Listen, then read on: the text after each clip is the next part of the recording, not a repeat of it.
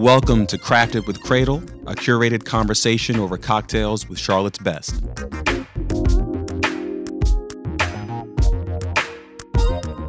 I'm Jen Sudol-Edwards, and I'm Crafted with Cradle.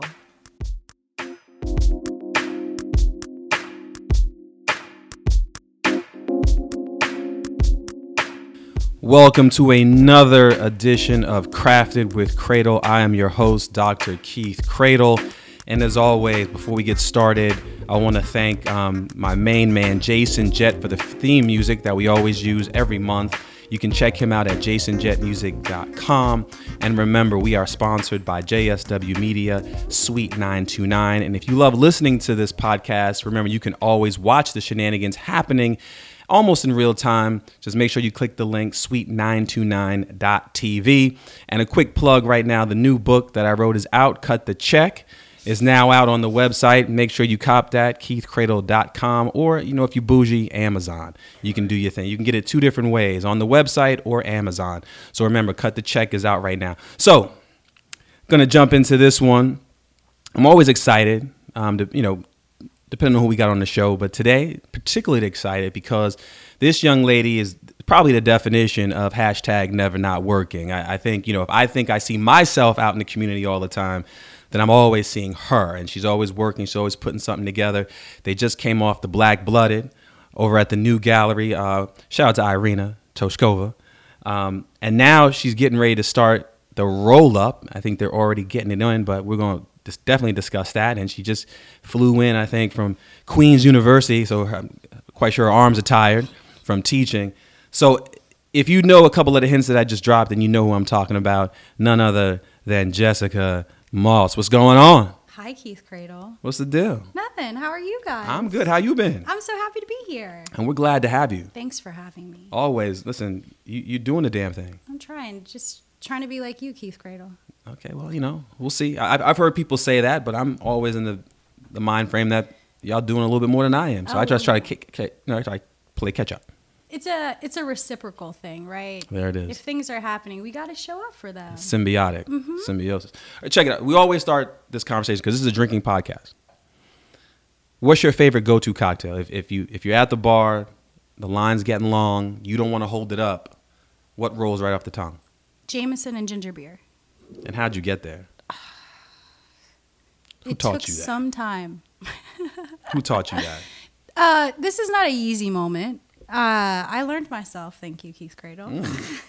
uh, I think that you experiment, right? Like with everything, mm-hmm. uh, there is no difference with spirits. You experiment, you learn what you like, what vibes well with you, and what you don't like, or what you've had too much of. That's also very relevant. Very. So, um... let's see, I started off drinking gin when I was younger. That was my first spirit. So you know I've got, I've, we talked about gin on the podcast before. That is one of my taboo spirits. Um, Let gin, me tell you Gin why. Gave me nightmares, but we're going to give it back to you.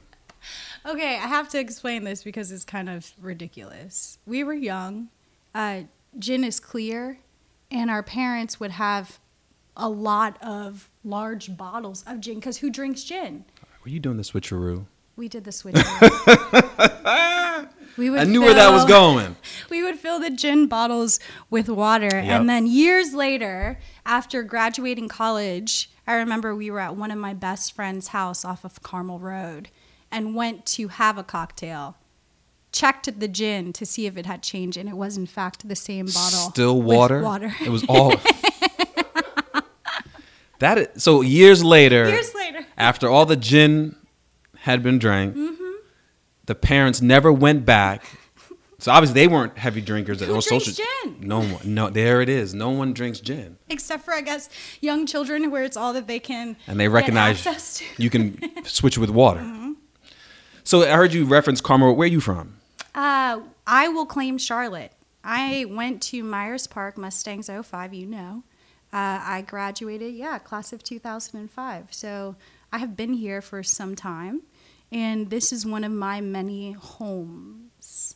Okay, so homes, plural. Plural. So where else on the map, on oh, the wide man. world, expanse is is Jess. This feels Jessica. Like Ellen also. I'm like, because I want to talk to you because I know that we're here, should. But also no, I know. No, don't worry about that. Okay. Don't oh, worry about okay. That. Don't. This is us. Okay. So, um, in the ten years that I went to school before college, mm-hmm. I went to thirteen schools.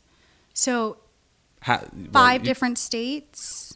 We moved, was your family in the military? No, but my mom moved around quite a bit. Okay. She was really, in short, she worked as a surety bond underwriter, um, and her career really took off in the sixties. Okay. And uh, she was the best. And being a black woman and being the best in this field was really challenging for her.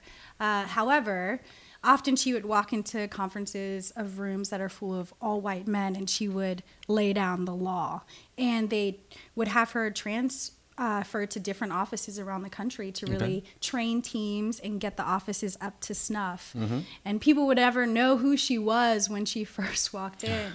But then she would really school the group on what was happening, and uh, dynamics would quickly change. So she was in that way okay. um, more of a, you know, taking on a leadership capacity. Okay.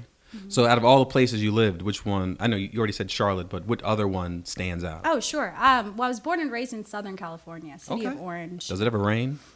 It never rains. So uh, Irvine, Santa Ana, Tustin, and Orange are all Orange County. Yeah. And that's where I spent most of my childhood and adolescence. And then uh, Pittsburgh, Pennsylvania. Three generations of my family have grown up in the Hill District, okay. which, you know, is home to greats like August Wilson, yeah. and our own Romeo Bearden. Yeah. Uh, so being able to have that history and that local landscape and still use that as a space that I can consider mine, right. um, and that family is still there is really important to me. And then, of course, Chicago. I can't. Oh, wow. The Windy City. I can't forget Chicago. That is, that is a space where when I get there and I land on a plane, or when the doors open to the C T A, I immediately feel like Dorothy. Okay. I am. I've arrived in at home. Very nice. So you. So you brought up Pittsburgh, um, and I've been to Pittsburgh a few times. Very art artsy city. Um, I'm, if I'm not mistaken, at the Mellon Foundation. Yes. Yeah. Huge. Um, so that brings me to what I, I hate doing at times, but comparing and, and making comparisons. Is Charlotte an artsy city? Sure. Okay. Well, dive deep into that then. Um, Why do you feel that way? Well, there are artists here. Okay. Who are making art. Okay. Well, how about the the Charlotte embrace? I mean, I think it can be as simple as that, right? Okay, that, like, there you go. What we need to do is recognize that there is an audience here, and there are people who are doing the work here, mm-hmm. right? And it only negates all of their work and their experience if we don't acknowledge them. So right. it's not that it's not happening here, right? It is happening mm-hmm. here. Um, do there need to be more platforms for visibility? Yes, I okay. think that's more of the direction. But is is Charlotte creative? Is Charlotte artsy? Is there an arts community here? All of those, yeah. Okay. And so talk about your background in art. How did you get into art, mm. curation, cultural activities? How did it start for you? Painting.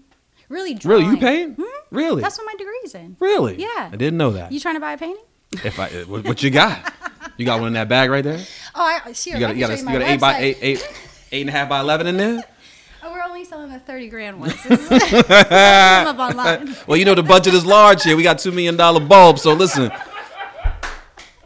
No, so uh, my bachelor's is in painting, drawing, and printmaking. Okay. But my world started as drawing. Uh, I used to take the Sunday comic books mm-hmm. and copy them. Okay. Like Kathy. Freehand. Do you remember Kathy? I do.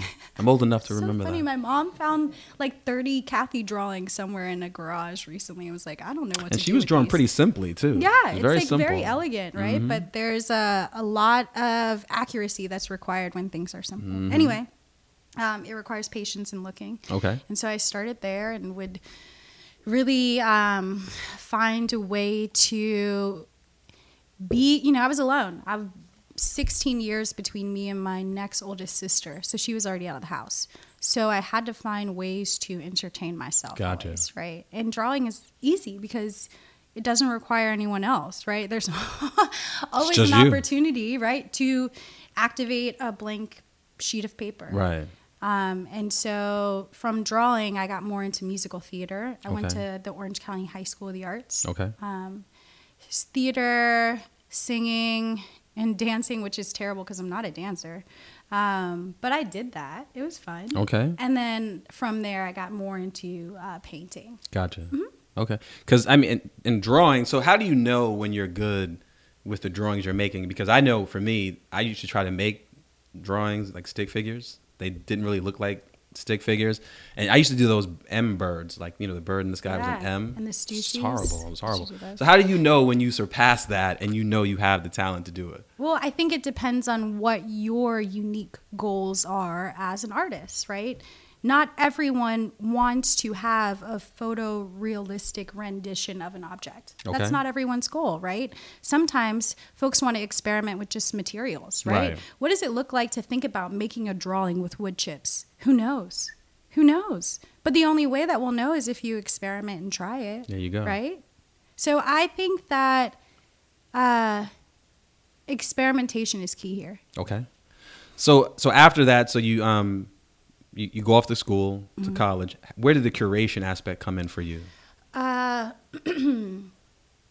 folks ask all the time about how you can get into working curatorially, um, because I think there's a veil in what it is. And I think that the word is either overused or used in the wrong context mm-hmm. often. Um, to work curatorially means to bring visibility to a specific uh, mission in art. Okay. It could be that big, right? Right. Um, and pulling together all of the components that make that into a reality. Uh, you don't need an institution to do this. You don't need a physical brick and mortar to do it either. Um, I think that what the biggest thing that I try to teach my students at Queen's is about autonomy. Mm-hmm. And that if you want something, know how to define whatever it is and then just go do it. Mm-hmm. You don't have to ask for permission. Okay. So I would have house shows. I would hang up my friend's art in my house and invite people over and sell the work out of the space. Right. Or I would come with proposals directly to institutions and say, here's a plan. This right. is how much it would cost to do it. Are you interested? Right? I don't think that you need anything but the drive and the passion and the clear vision to do whatever it is that you think you need to do next. I like that. Okay. So, so speaking of that drive and that passion, talk about some of your current roles right now in our community. Oh, yeah. yeah. I'm... Uh, Just leaving Queen's University, I'm teaching leadership and administration in the arts. Mm-hmm. Um, this is a bachelor's major. Mm-hmm. Most of my students, I have nine twenty-year-olds and one fifty-five-year-old in my class. Um, I appreciate that spectrum and that diversity because students are so interested in so many different things that the conversations are robust. Right. Um, we have talked so much about... Uh, culturally specific institutions and serving underserved populations nice. That I feel like we're preparing uh, the next generation of art leaders to think really strategically about why, right? I, I'm really trying to demonstrate that there's not a right, you know? It's never a yes. It's there are multiple perspectives. That's very good. Um, I'm also the director of the Roll Up C L T, mm-hmm. which you alluded to earlier. Um, this is a national network of artists in residencies.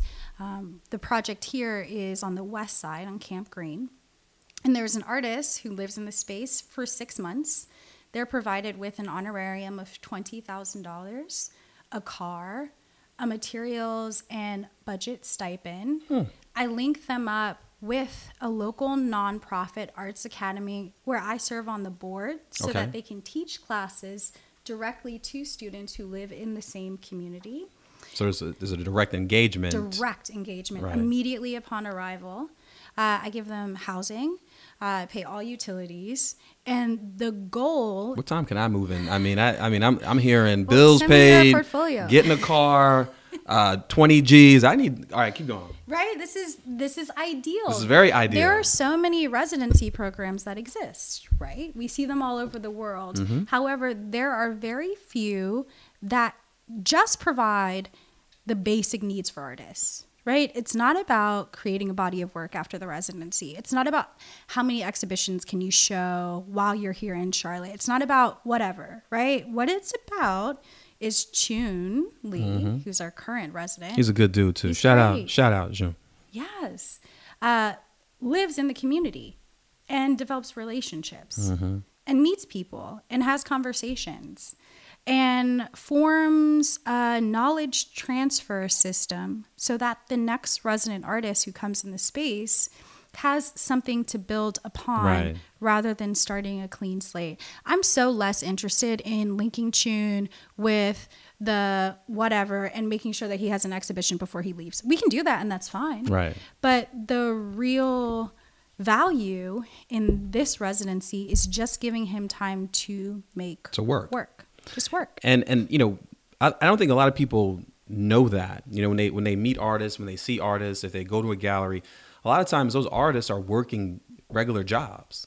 Yes. And they're finding time to do the creation, but they don't have, a, you know, they don't have the actual opportunity just to do the work full time, to start something, to finish it.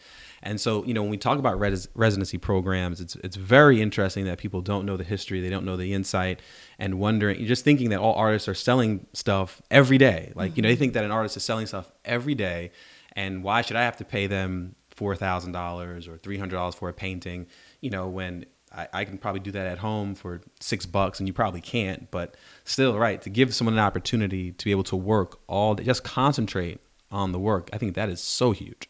Well, thank you. I appreciate that. Of course. We just did a program at the McCall Center because this is another... Another residency program. Yeah, another residency program and a, a, a recent gig that I've picked up. I'm organizing the stimulus program at the McCall Center. So that's um, one job, two job, three job. Hustling. Uh, there's a lot of work to do, Keith Cradle, right? I'm quite sure. We got to do it. Somebody's got to do it. Somebody's got to do Somebody's it. Somebody's got to do right? it. So um, the McCall Center program recently was called Balance, and it featured Juan Logan mm-hmm. and Tom Stanley and Antoine Williams, who were all speaking about the, the challenges of being artists and, because it is inevitable that to pursue a career as an arts practitioner at some point in your career, the chances of you having to get a second stream of income are incredibly high. Yeah. So Juan talks about uh, learning to, uh, at some, one summer he was like on a fisherman boat and he was like fly fishing and learned how to make these ties. And now he uses that practice of making these ties in his painting. Wow. So there's even value in it, right? We learn through these experiences, but there's still, it's very difficult to find that balance. So speak, we, we talked about, you know, Charlotte being artsy. Yes. Um, Why is art important? Wow. Um, what a question. I made my students recently write about the purpose of art. And the teacher becomes now the, the student. to of, synthesize uh, their responses. um, wow. I think it really depends on who you are and where you are at that current stage of your life. Because I think art, because I know art is personal. It's about where you are and how you perceive it. It's subjective, right? Mm-hmm. Um, so of course there is knowledge that's involved, right? Understanding the history of the artist who made the work, why they made it, the period that it came from, the media that it is, right? Other pieces of their work so you can understand that evolution. I think all of that is valid. Right. But there is this just, I don't know, organic quality that comes when you see something for the first time that you're drawn to. Mm-hmm. And maybe you don't have the words to articulate it, right? But you can know that you like that thing. Mm-hmm. Was there a particular thing for you, a particular piece, sculpture that just jumped out on you when you were younger? Whoa, when I was younger, um, let's see, I was like a latchkey kid because we would move around and mom was working mm-hmm. all the time. So I would spend a lot of time, I would go to the museum right after school. Okay. And I would just walk around the museum. I'm safe there. It's like, who's going to take who's me? Who's going to t- yeah, yeah, who's yeah, going to yeah. take me? Um, all the, the pervs are at the gas station. Yeah, exactly. the, the, museum's, the museum's a safe space. Safe space. So, I and mom felt comfortable with me going to the museum after school and walking around until she could come pick me up. So every day that's what I would do. And the uh, always Degas ballerinas will always remind me of my childhood and of my mom. Wow. And of that experience of being independent in a space with these isolated objects that read movement but are frozen in time. Mm-hmm. Ooh, that's a lot. That, no, that was good. That was good. And you've been drinking, so listen, you you, you really pulled all that together. So, so for so for you, you've actually, you know, you've worked corporate jobs here in, mm-hmm. in large institutions. Mm-hmm. You've been around Charlotte enough to even help out with medium and small, and now you're doing stuff a little bit on your own, even though you're still kind of venturing into some of the larger institutions, just not as I would say, you know, the on-staff person. Yeah. So you do more more contract work. Mm-hmm.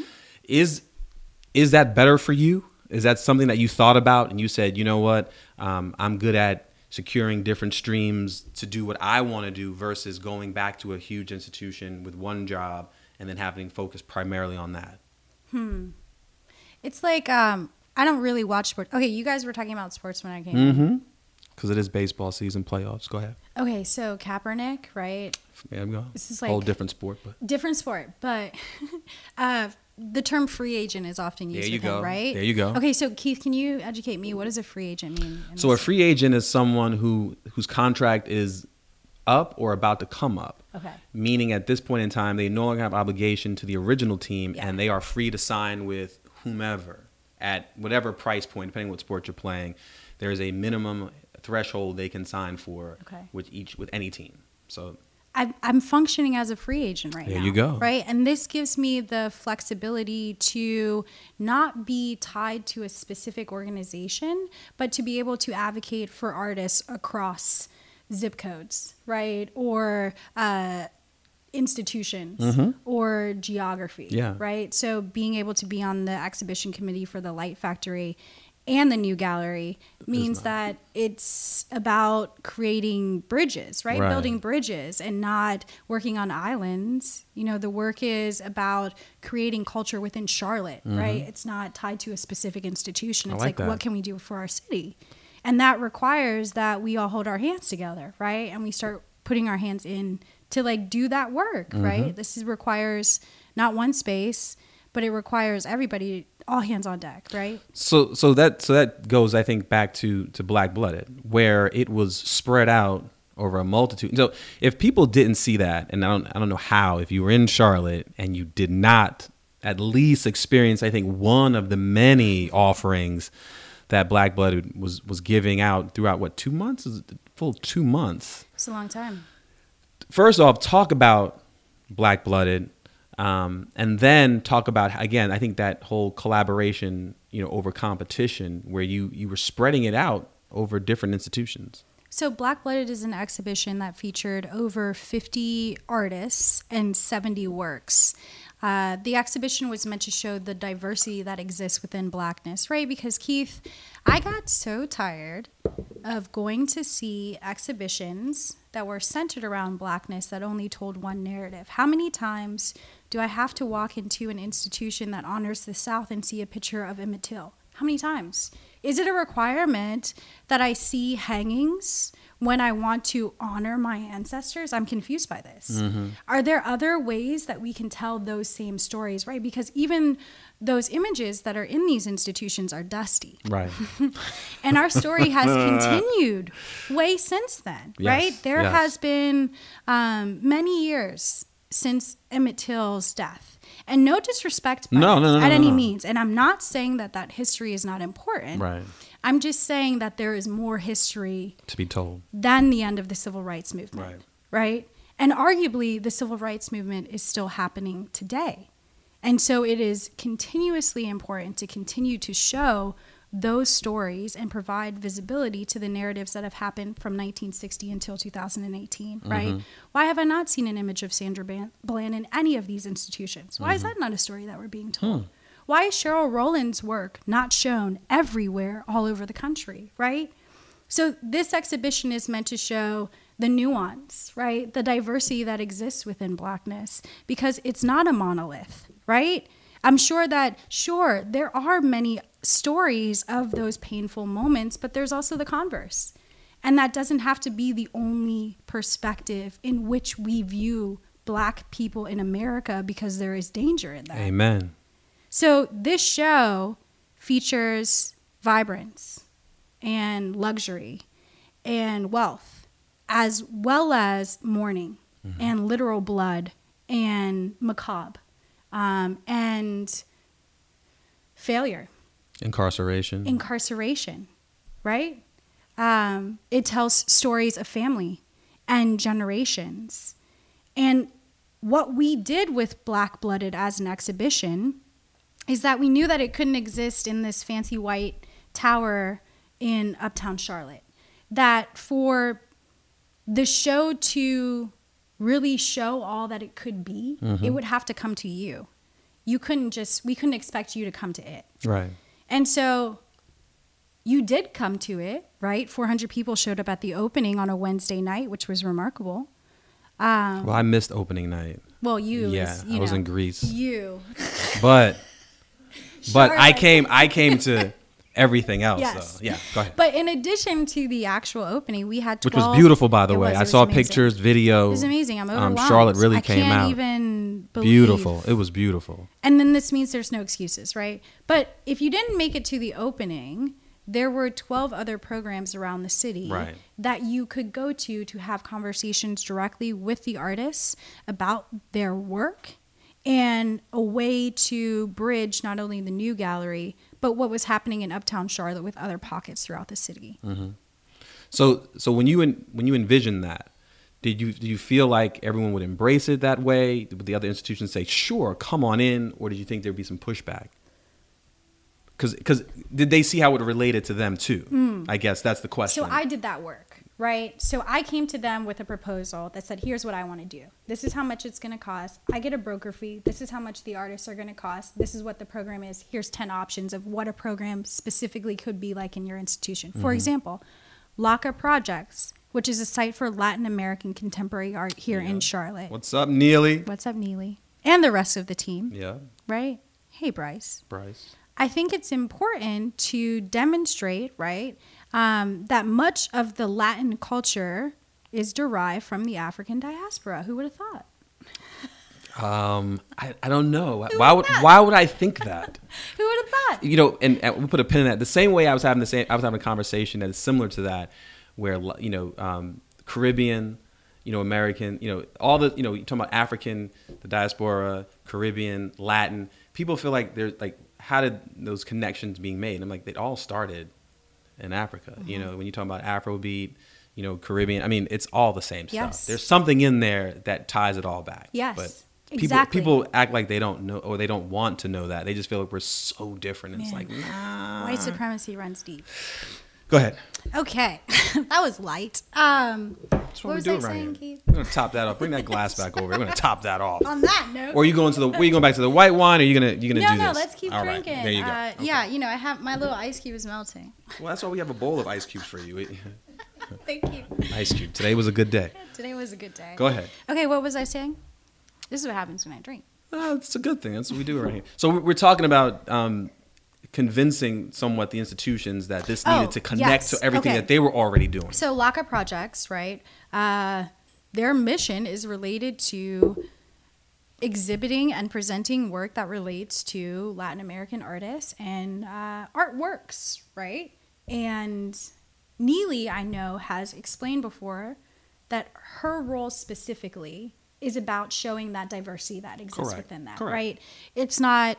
I think she came to speak to my class at Queen's recently, and she referred to it as "quote unquote" tribal, right? It's not just that, and I think when people think Latin, that's often what they, you know, like Mayan prints, this kind of thing. Right. What you know, and her role is to show that it is more than that, right? Correct. So it's a great mission. It obviously relates to the exhibition. Right. Neely, homie, I would like to have three artists who are going to be in Black-Blooded, mm-hmm. who identify as Afro-Latino, speak at LaCa Projects before the exhibition opens at New Gallery.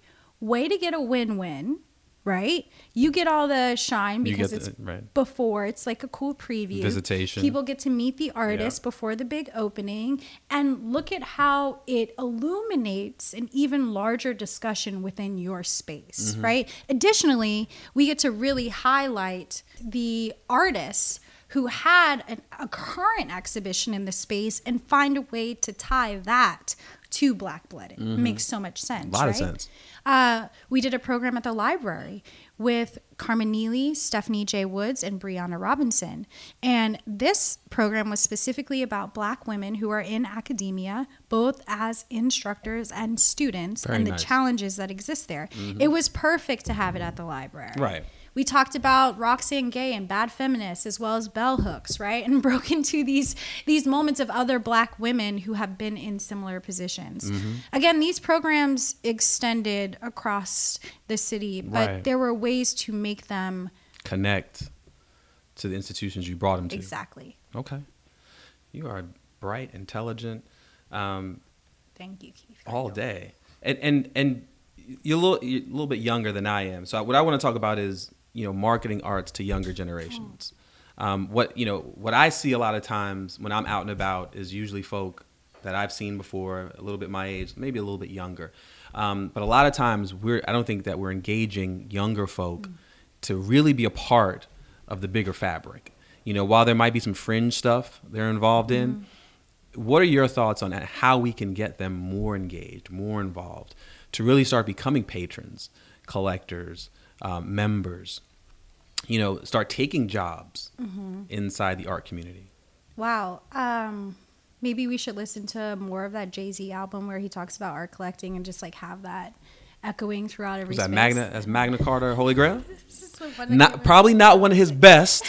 uh, like, we we can get in that all day. You know, the one with the animation that looks like Mickey Mouse? It's that recent. was the last. That was mm-hmm. that was four four four. That one, yeah. That was four four four. You know what I'm talking about? Where yes, yes, like, yes. You gotta save money and start collecting. Yeah, yeah. Right? That was four, Maybe four, that's four, the mission. Yeah. Maybe it's story of O J. Story of O J. Thank you. Maybe it's people who are already. This is a lot about responsibility. People who are already in leadership roles, where you have access to the arts and culture. I think it's about opening that up, right? Um, not being a gatekeeper, but sharing what is available, and maybe uh, just demonstrating all that can be, right? My students are so interested in being curators. I think that's because that's all the only language they know. And right? do they associate that with you, though? It, they, they, I think they see power players in the city, and they're like, they're curators. Curators.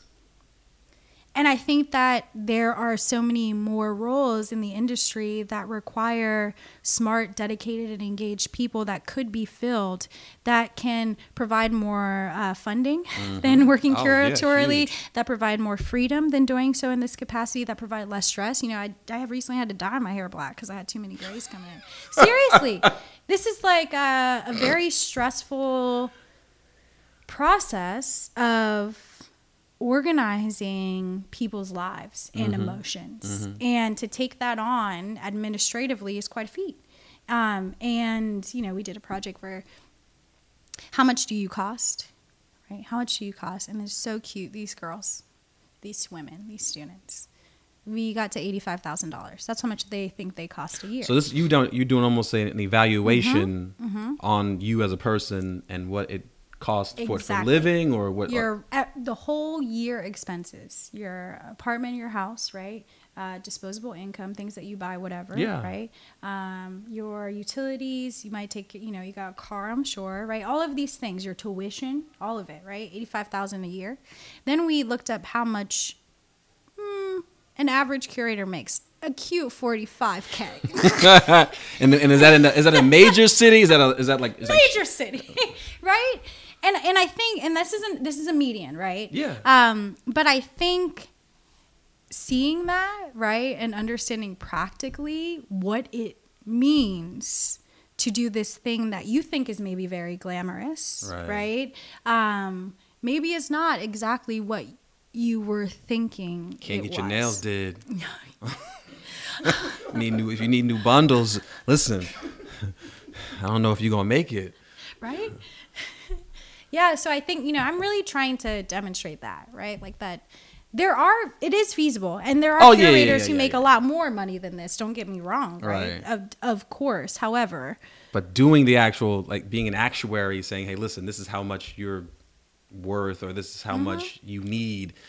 That is an eye-opener. Theory versus reality. Man. And people I, people need a little bit more reality these days. Oh, tell me about it. Mm-hmm. Speaking of reality, on Instagram, you're we like to we like to um you know we like to, we like to dig into people's I G accounts. Uh, you know what I'm saying? We follow. People we follow. Really call me out on my Instagram. We lurk a little bit okay, around here. But so your your your your screen name, mm. Jesse Plain. Okay, we can talk about this. Yeah, we're. What did you think? We, I don't know. Which, which pictures do you think we had? Well, no, not right. So, not that hilarious. No. Um, so Jesse Plain, yes, where does Jesse that Plain. Where does that come from? So, uh, my best friend, her name is Marian Mariba. She's a singer and a songwriter in Los Angeles. She just had a show this past Sunday in Chicago at Subterranean. One of the things that I did this past weekend. Um, Marian is that oldest friend of fourteen years. Because we did talk about old how, how people get to be friends with people mm-hmm. for long periods of time. Long period of time. We'll say twelve. That's fair. twelve years we've known each other. Okay. Um, which is, I'm thirty-two, so that's a substantial part of that's my good. Life. Yeah. yeah. That's a big L- chunk. A lot of, a lot of the, the, the real transformative years. Exactly. Exactly. Um, Marian and I were instant friends within a university setting. It was immediate. And it was like our energies just connected. Okay. We were hanging out one time and there was a bunch of people around and somebody referred to this guy as Jimmy Slacks. They were like, hey, Jimmy Slacks. Did he have like, like on some pants? Yeah, some pants. That's how the old Italian mob nicknames yeah, like right? Tony is, Two Toes. This is exactly how the conversation went. And we were like, oh my gosh, that's the coolest nickname ever. I was like, Johnny I want a nickname like like Jimmy Slacks. Jimmy Slacks. Jimmy Slacks is such a good nickname. Man. And at that moment, Marian named me Jesse Plain. I was, you know, not on a different path than I am now in that I was constantly traveling all the time. Um, my father uh, spent much of his life, quote unquote, in the sky, as my grandmother used to say. Okay. Um, because as a civil engineer, he's constantly traveling. And airplanes and flights have just always been a theme in my life. And mm-hmm. so... it made sense as a nickname. I don't know if it's nearly as cool as Jimmy Slacks. Jimmy, listen, Jimmy Slacks is, is is he? Listen, if he's still out there, if Jimmy Slacks hears this, Carnegie Mellon, man, you, you listen. He probably doesn't even know, honestly, and we have referenced him so many times. He doesn't know that he's Jimmy I'm Slacks. Sure, I mean, no, he knows he's Jimmy. Oh, Slacks. He knows he's Jimmy but Slacks. But he doesn't know that I've been telling this story for twelve years. That everybody. I wonder if he's still using it though. I wonder. Because that's a fucking nickname. It's like, a great one. Like I mean, you you know, people ask you what your nickname is. Jimmy Slacks. Jimmy Slacks. What's kid. Your nickname, Keith Cradle? I don't have one. I did have one. Oh, we gotta come up one with. No, I, I had one a long time ago. It was I, I never liked it. People still call me that. They still call me that. Like like people from back in the day, the neighborhood. Like when I was just I was just in New York, um, and people still call me. So they they, they call me K-Zo. I, I don't know where I don't know where they got that from. Like J-Lo. Yeah. Yeah. K-Zo. Yeah. I like it. Yeah. And so my uh, my man Kirky Bryce, um, long time ago, this I think we were at the Westchester County Center, and there was a concert, and and I think somehow, um, this is this was back then with like Steezo, you know, it, he had a ski on everything, mm. you know, all this stuff, mm. you know, and and somehow, Kirk said it, and it stuck, and and I think it's much better than what the girls nicknamed me, um, in. Fifth grade, which was Squeaker, because um, I was so small. Aww. Well, you had a spurt. A little, yeah, I did, I did, I did. And you know, you know, Benita Applebum remix, you know, six inches tall, you know, a couple. Of, but but yeah, so got rid of those nicknames, okay. and then and then Chantel Du Bois, if you're listening, Chantel called me the professor because I, I had these huge glasses, but it wasn't meant to be cool then. Okay. It, it was more, you know, like she was messing with you. Yeah, you know. This guy thinks he's smart. You Who's be, this guy? That, Who's I this think fucking the professor's professor? Cool. Well, now, I mean, okay, you sure. said now. But. So would you be offended if I refer to you in this way for the rest of the podcast? No, you can do that. I'll actually okay. be teaching classes at U N C C next semester. So. But I mean specifically, it will be Professor K-Zo. Oh, Lord. How much more time we got? you, you do what you need to do. So, so, because I know, I know the roll-up is like your baby right now. Yes. Talk about what you know, what you planned for the Roll Up um, a year from now, five years. I mean, what's what's the Roll Up going to look like? Well, how about we go backwards? So, I bought my first house when I was nineteen because it was cheaper for me to pay a mortgage than it was to live on campus. Um, and then I invited a bunch of my girlfriends to come live in the house with me. So uh, we had a great time destroying a piece of property, thinking that we were really rebuilding, right? So we'd watch H G T V and drink wine and be like, oh, yeah, we can we can definitely tile this whole floor. This is, we got it. Yeah. And then we would do it and then wake up in the morning and be like, oh, my God. What did we do? And we started and didn't finish. We started and didn't finish, or it's just like, this is not how this, this is not sound. Like, this is not. D Y I. Don't. Literally, D I don't, yeah. D I don't. Or do and learn through failure. Um, but this was a great, yeah, this was a great moment in failure and learning how uh, you can control the situations that you're in. And now those places still exist almost like relics, right? It's funny. Going into these spaces, which now just function as a ho- affordable housing for artists and students in the Hill District, um, have that same tile floor, right, that I did when I was nineteen. Uh, and so I hope that there is, like, yeah, these moments of ephemera to these spaces, right? But all of this is just trying something, seeing how it goes, mm-hmm. failing, and then trying it again. So mm-hmm. from that first house, I purchased a second house in the same neighborhood, uh, which at two thousand nine, we know there was like a major economic crash. Sure did. And sure um, did. The property was incredibly affordable, so I bought it to secure an investment and um, did the same thing, rehab the house, um, put some homies in the house, artists, students, same kind of discussion. Uh, gave them, you know, I don't care if you're Section eight. I don't care what you identify as. Uh, if you need a space to to stay, if you are seeking asylum and everywhere else has turned you away, this is a space that is safe for you. Um, and so, yeah, I'll take, right? I'll take your Section eight. I'll take whatever you've got um, because the role is providing access to people who otherwise don't have it, yep. right? Um, and how could you make art if you don't have a place to live? Come right? on now. How could you, if you think about priorities, right? Sure, a laser cutter would be super cool to have in your living room, but what about your light bill, right? If you're really thinking about how things are functioning. And so, again, this role is meant to provide those basic needs, right? Affordable housing. So that second seed spawned into a third seed. And so now I have three units, um, three individual parcels in uh, Pittsburgh in the Hill District. Um, one is four unit, one is two unit, one is eight unit, and they're all occupied, again, by students and artists. Mm-hmm. And I hope to continue to stay on the affordable housing model. The project here in Charlotte is incredibly different, right? Um, through the generous support of the Knight Foundation, I am able to fund this project instead of having to receive from artists, right? right?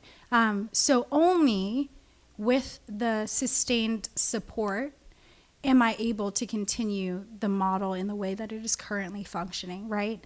I can't have Keith Cradle come live in my house and pay him twenty G's out of pocket after Chun leaves, right? Like, that's not practical, right, or rational.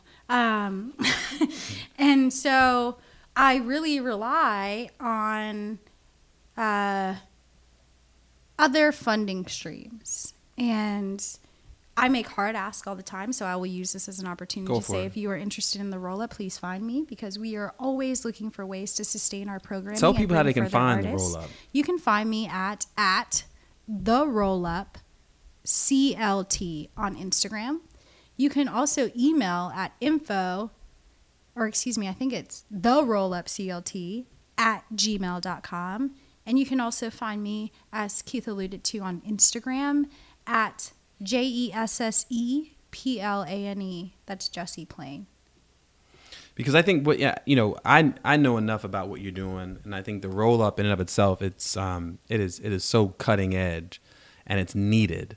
You know, in this community, one of the other things that I'm listening and I'm, as I'm hearing is almost that buy back the block mentality, um, where we're looking at not only creating safe spaces for artists, but safer communities, um, the ability to own, to dictate, a little bit what happens mm-hmm. inside that community, and to do it from almost, you know, I know you, you know, you're dreading the word at times, but a curatorial yeah, frame right. of mind. Yes. That, you know, you're actually, you know, positioning all these things and saying, okay, this is what we're going to do over here. This is how we're going to do that. Why? Because we own it. Mm-hmm.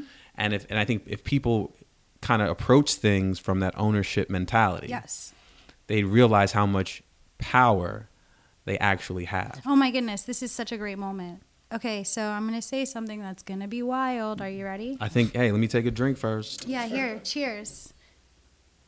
Yay. Did you make eye contact? Mm-hmm.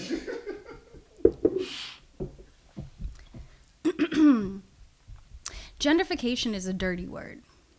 But it's a real one. But I wonder, I question if it's really such a bad thing.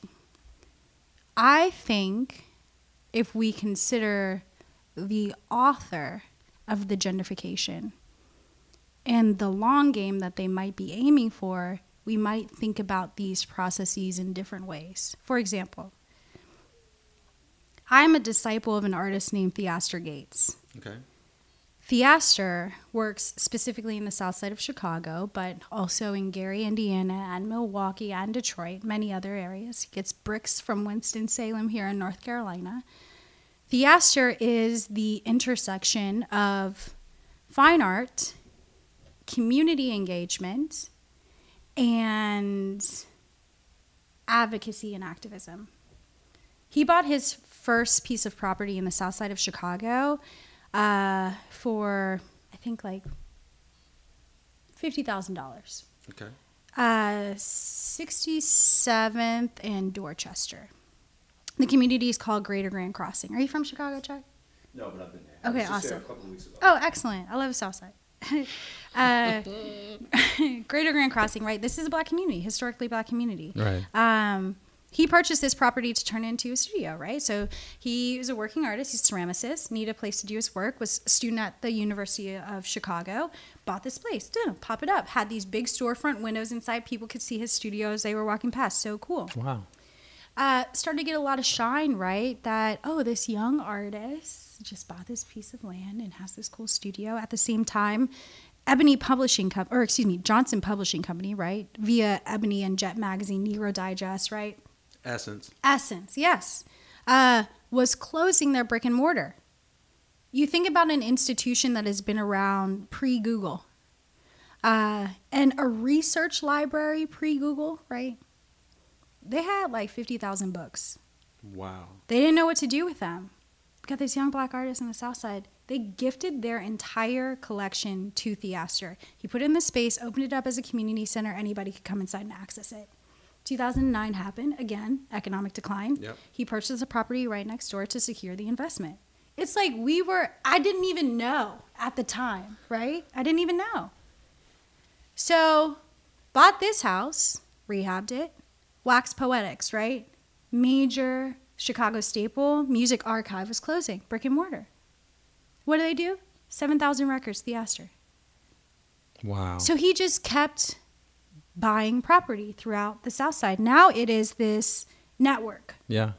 of economic redevelopment in a focused community that is all about supporting Black people and Black communities through the arts. The intent. This is a remarkable thing.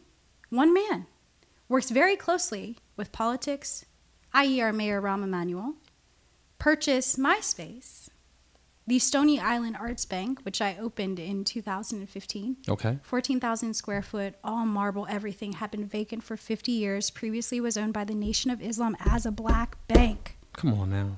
Right? One dollar from the mayor. What?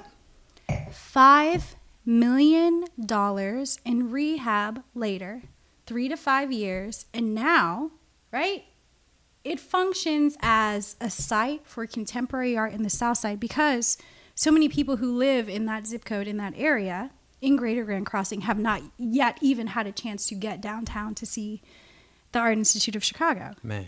Or the M C A, or even the DuSable Museum. Mm-hmm. So it's right here in your neighborhood. It's here for you, baby, right? And if you don't want to see the books, we got the records. And if you don't want the records, we got the art. We got what you need. We got what you need. We also have programming. We also have affordable housing. We also have engagement directly with artists. We have residencies, right? This was my, this was my model. The blueprint. This is the blueprint. I left Theaster. I quit my job. This was the hardest thing I ever did in two thousand sixteen. And uh, I had a plan in my mind. You know, you have a plan. I was like, yeah, I'm going to quit my job today. And he, I think he knew. I really think he knew, because I arrived at work that morning and he was like, come get in the car. Nah. And we went to Milwaukee from Chicago. It's like two hours. Two hour ride. And we had such a chat. And I was like, he knows. He knows. He knows. And we had a whole day in Milwaukee. He showed me other spaces that he has. He's like, this is this. This could be this. This is what we're building. Look at the legacy, right? Mm-hmm. Like, this could, this could be ours. Come with me, right? My child. Like this, this could be you all know, but of ours. It's all happening. It was all already happening. And you could see the foundation that this man, this artist, this genius had been building for decades, for generations, right? Had a plan. That the vision was clear, and he was just moving very strategically to make specific goals happen. That's it. And carefully and thoughtfully and no rush, right? Because the work has been happening forever. And we know that it will continue to happen, so let's be thoughtful about right. it. So we get to Milwaukee, we're drinking whiskey. And I told him, and he encouraged me and supported me. And my plan was clear, right? It was, I'm going to do this work in Charlotte, in a space and a place that is specific to me. Because people would walk into the art bank all the time and they look at me and they're like, you're not from here. And I'm like, how do you know I'm not from here? Did you not sound like Why it? Why can't I be from sixty-seventh and Stony Island? You ain't from here. Why can't I be from here? Private school. You know, they play me. Um, Professor. So that was a huge part of it. But also, you know, my mom is very transparent when she talks about the violence in Chicago, and that's real. And I think she was very scared when I was there. Um, I saw many children, children who would be on the block who I would never see again. Mm-hmm. Right. And that became another, uh, factor into the work and, uh, thinking about responsibility of the work. Right. So if I'm going to do this work, I need to do it in a place that's specific to me, right? In a space that I feel I can take root in, or if I don't already have root. Right. Um, and that I can grow. And so that required me coming back home here to do the roll up. Because I remember you, because you did leave for a couple, but you did go back to school. I mean, you went to school. Oh yeah. And then you and then you, you finished school and came. So you did that, right? We know all the gaps. We got everything right here. But it's but I C V. Okay, we can pull it all up. But but I think, you know, in that that time that you left, you know, listening to to that story, um, hearing it, you know, unequivocally. In your voice, the unwavering commitment that you have now for Charlotte. Um, I don't I don't know if people know how much of a treasure that you are Thank to the city. Keith Cradle. That's very kind. Hey, I, I listen, I, I only recognize real and I and I see real it. recognize real. Real recognize real. Um and, and so, you know, what you're doing, having you back. I you know, I remember um like when you first came back and, and if it was this this overwhelming feeling, I think, of people who missed you. Hmm. Um, I don't think I actually knew you too much before you left. I, I know we kind of, you know, you bump around in some circles. And then um, it was always, you know, everybody's like, you know, you know, Jessica Moss, Jessica Moss. And I know we, you know, we went out one time for, yes. not not romantically people, but we went out for lunch. Please for, clarify. For because tea. We went out for tea. Um, but but just to hear your commitment, yeah. you know, to the refurbishing of neighborhoods, homes then, you know, and that was a couple of years ago. Mm-hmm. And to know now that you're back, you're committed. You're doing this, you know, with, with a ton of passion, a ton of love, um, and with a true intent to really uplift communities of color, um, you know, disadvantaged, underserved, fragile communities, you know, not only through the arts, but but I think, you know, through the dollars, um, through business, sound business practices, you know, that says a lot. Um, I appreciate that. Oh, oh listen, you, you know, you deserve it all. Thank you. Um, and so that, that, you know, that's the type of thing that we like to talk about here. Um, because art is one thing. Art is a is one of those drivers, mm-hmm. um, but there there's something inside of it that once you get past, you know, you know, just the I think the artistic look, um, the feel, whatever it is, you know, those there's some genius level people in our community that are doing art or curating art um, who need a platform and need to be able to find you know, p- like-minded folk to help mm-hmm. with the mission. Have you found a lot, a lot of like-minded folk in this new mission that you're on? Yes. Um, well, I think because the, let me think about that. Have I found a lot of like-minded people within the mission? Yeah, because the mission is open, right? The mission is about relationships and being transparent.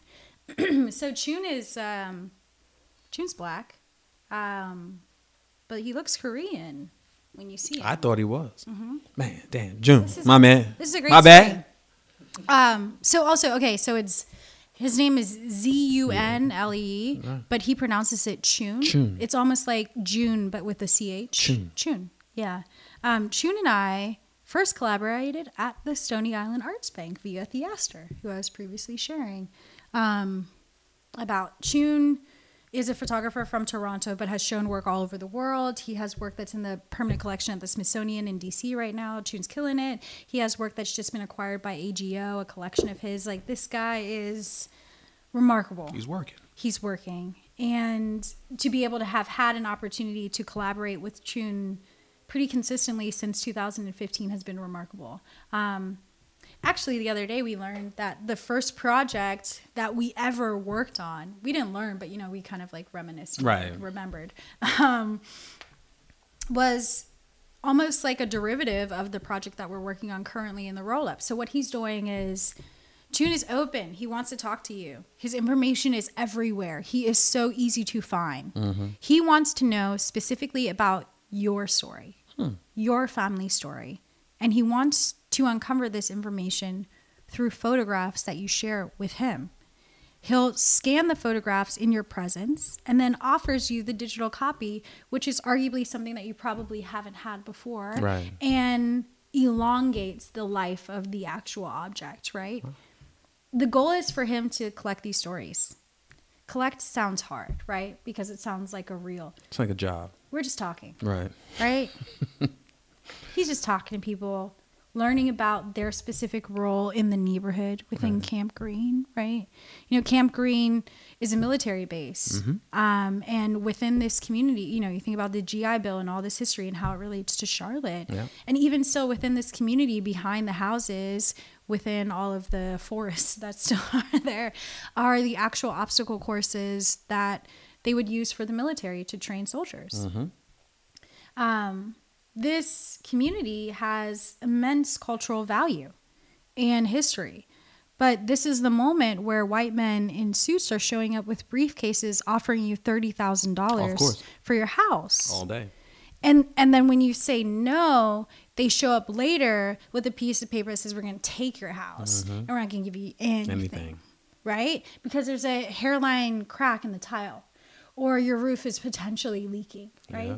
So that thirty grand you should have should have is so hard, right? right? Because there's still a value in not only just the piece of property, but also the land. And West Side right now, all we see is town moving to it. We see the bikes, right? We see the dog walking. We see all the breweries popping up. These are signifiers, and we know this, yeah. which is why I always encourage these places to have conversations about it rather than negating it. I met some guys who opened a brewery in the West Side recently, and they were like, yeah, we're not from Charlotte. But we found this cheap property. Like you found it. Yeah, you, like you, Christopher and Columbus. We are colonizing. Yeah.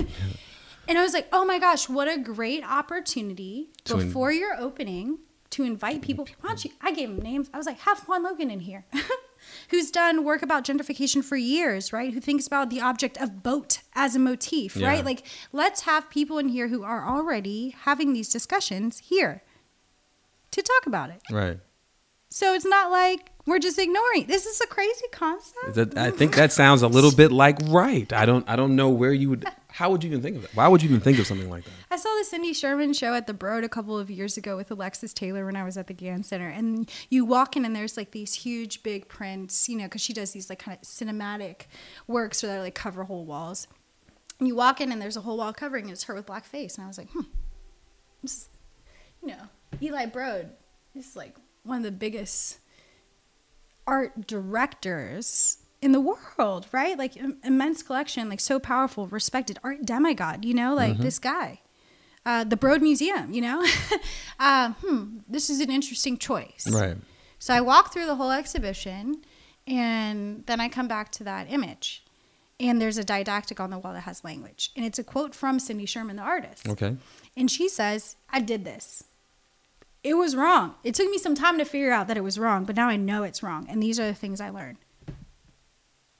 The quote directly from the artist addresses it, right? Because maybe it was that bro knew that I would walk in and see it and be like, uh-uh. uh-uh, like, what the fuck? Like, what in the... Right? But it's not that it didn't happen, so it's not that we can negate it like it didn't happen, right? right? It's that it did happen, and maybe it's an opportunity for us to use it as a platform to have a dialogue, right? Teachable moments. Teachable moments. Yeah. Speaking of which, the T-shirt you got on. Oh. So I, I recognize it. My babies did not today. But but it's one of those things where um you know where you know things that have, you know past things become relevant today. Yes. And if and if folk haven't recognized that, I, I think Kim Kardashian yes recently and reappropriated it. Rose somebody too. else reappropriated yeah. it. Um and and so I think that's what's so key about you know a lot of stuff when we talk about Black history, we talk about Black artists, um, appropriation. That we know where these things come from. We know there's a history. We know there's a platform and a foundation yes. where we have done amazing and remarkable stuff for decades. This isn't like, the stuff is not new. Um, but folk are acting like, hey, you know, I discovered that, or this is, you know, and I think that some that conversation in Charlotte is happening all over the place. Like I said, folk are moving here by the droves. Mm-hmm. And the history of Charlotte mm-hmm. is being swept away um, as they knock buildings down, as they raise new ones. You know, the folk that were once there no longer are able to tell the stories. Um, you know, shout out, and we're gonna, because Alvin and Dave are gonna be on here next, and so oh, we're gonna talk great. about you know the whole Brook Hill project that What's they up, did, guys. And so, so you know, that's another. Those conversations are happening, and it's glad to see that again. When we talk about intentionality, intersection, collaboration, that those things are are, are key. I think that those things need to stay at the top. You know, of everyone's conversation, along with social mobility, we mm-hmm. understand that. Um, but to not sweep away the history mm-hmm. and to not forget and lament on folk as if they don't want more, they do. Yes. But historically, if there have been obstacles, laws, things in their way, they couldn't get those things. Yes. Um, and so, all right, so we got to get ready to wrap up. I know, you know, we, you know, because we could go all night, I think. Um, oh. Yeah. One. So before before we before we get ready to tap out. Give them your contact info one more time. Give them everything they need to know to find you. Um, everything is Jessie Plane. Okay. So you can find me J E S S E P L A N E dot com as well as J E S S E P L A N E at on Instagram. Any tips for the folk out there? How can how can people really get involved, um, not only in what you're doing, but this this art community here in Charlotte? I mean, I think it's as simple as just do it. It's kind of funny because, you know, like these Nike controversies that are mm. happening now. But yeah, just do it, right? Don't wait for permission. Be autonomous. If there's something that you're looking for or a specific goal that you have, then you should just do it. Don't ask for permission. Just ask for forgiveness. Bam. Jessie, thank you. Anytime. So much. Um, th- like I said, we probably could talk for another hour. Sorry, I didn't know. No, it's all good. It's all good. I do be talking. But, but that's what we like. That's what we like. We like real, honest conversation. Um, hope you enjoyed your cocktails. I did. Thank you, um, Keith. You still have a bowl of ice there. Um, you might want to use that. If not, Chuck will finish. Because Chuck, let me say, our producer, Chuck, he will go in. I mean, he, he does his best work saucy. Um So as always, remember, you can you can catch Crafted with Cradle on iTunes, Stitcher, and iHeartRadio every month. As always, you, again, you can catch us on suite nine two nine dot t v. Um, remember, Cut the Check. The book is out, uh, keith cradle dot com. And again, for you bougie folk, amazon dot com's got the book too. You're going to pay a little bit more if you don't if you go to Amazon. But either way, we'll take it. We love you. Um, so remember, the book is out. Cut the Check. And as always, listen. You know, we want to continue to engage folk in these art um, and culture engagement conversations. Um, so tune in here because we bring you the best of the best. Um, this has been another exciting edition of Crafted with Cradle. And as always, so Jessie, raise your glass up. Is there still something in there? Yeah. Cheers. Cheers. And we will see you next month. Cheers. Peace.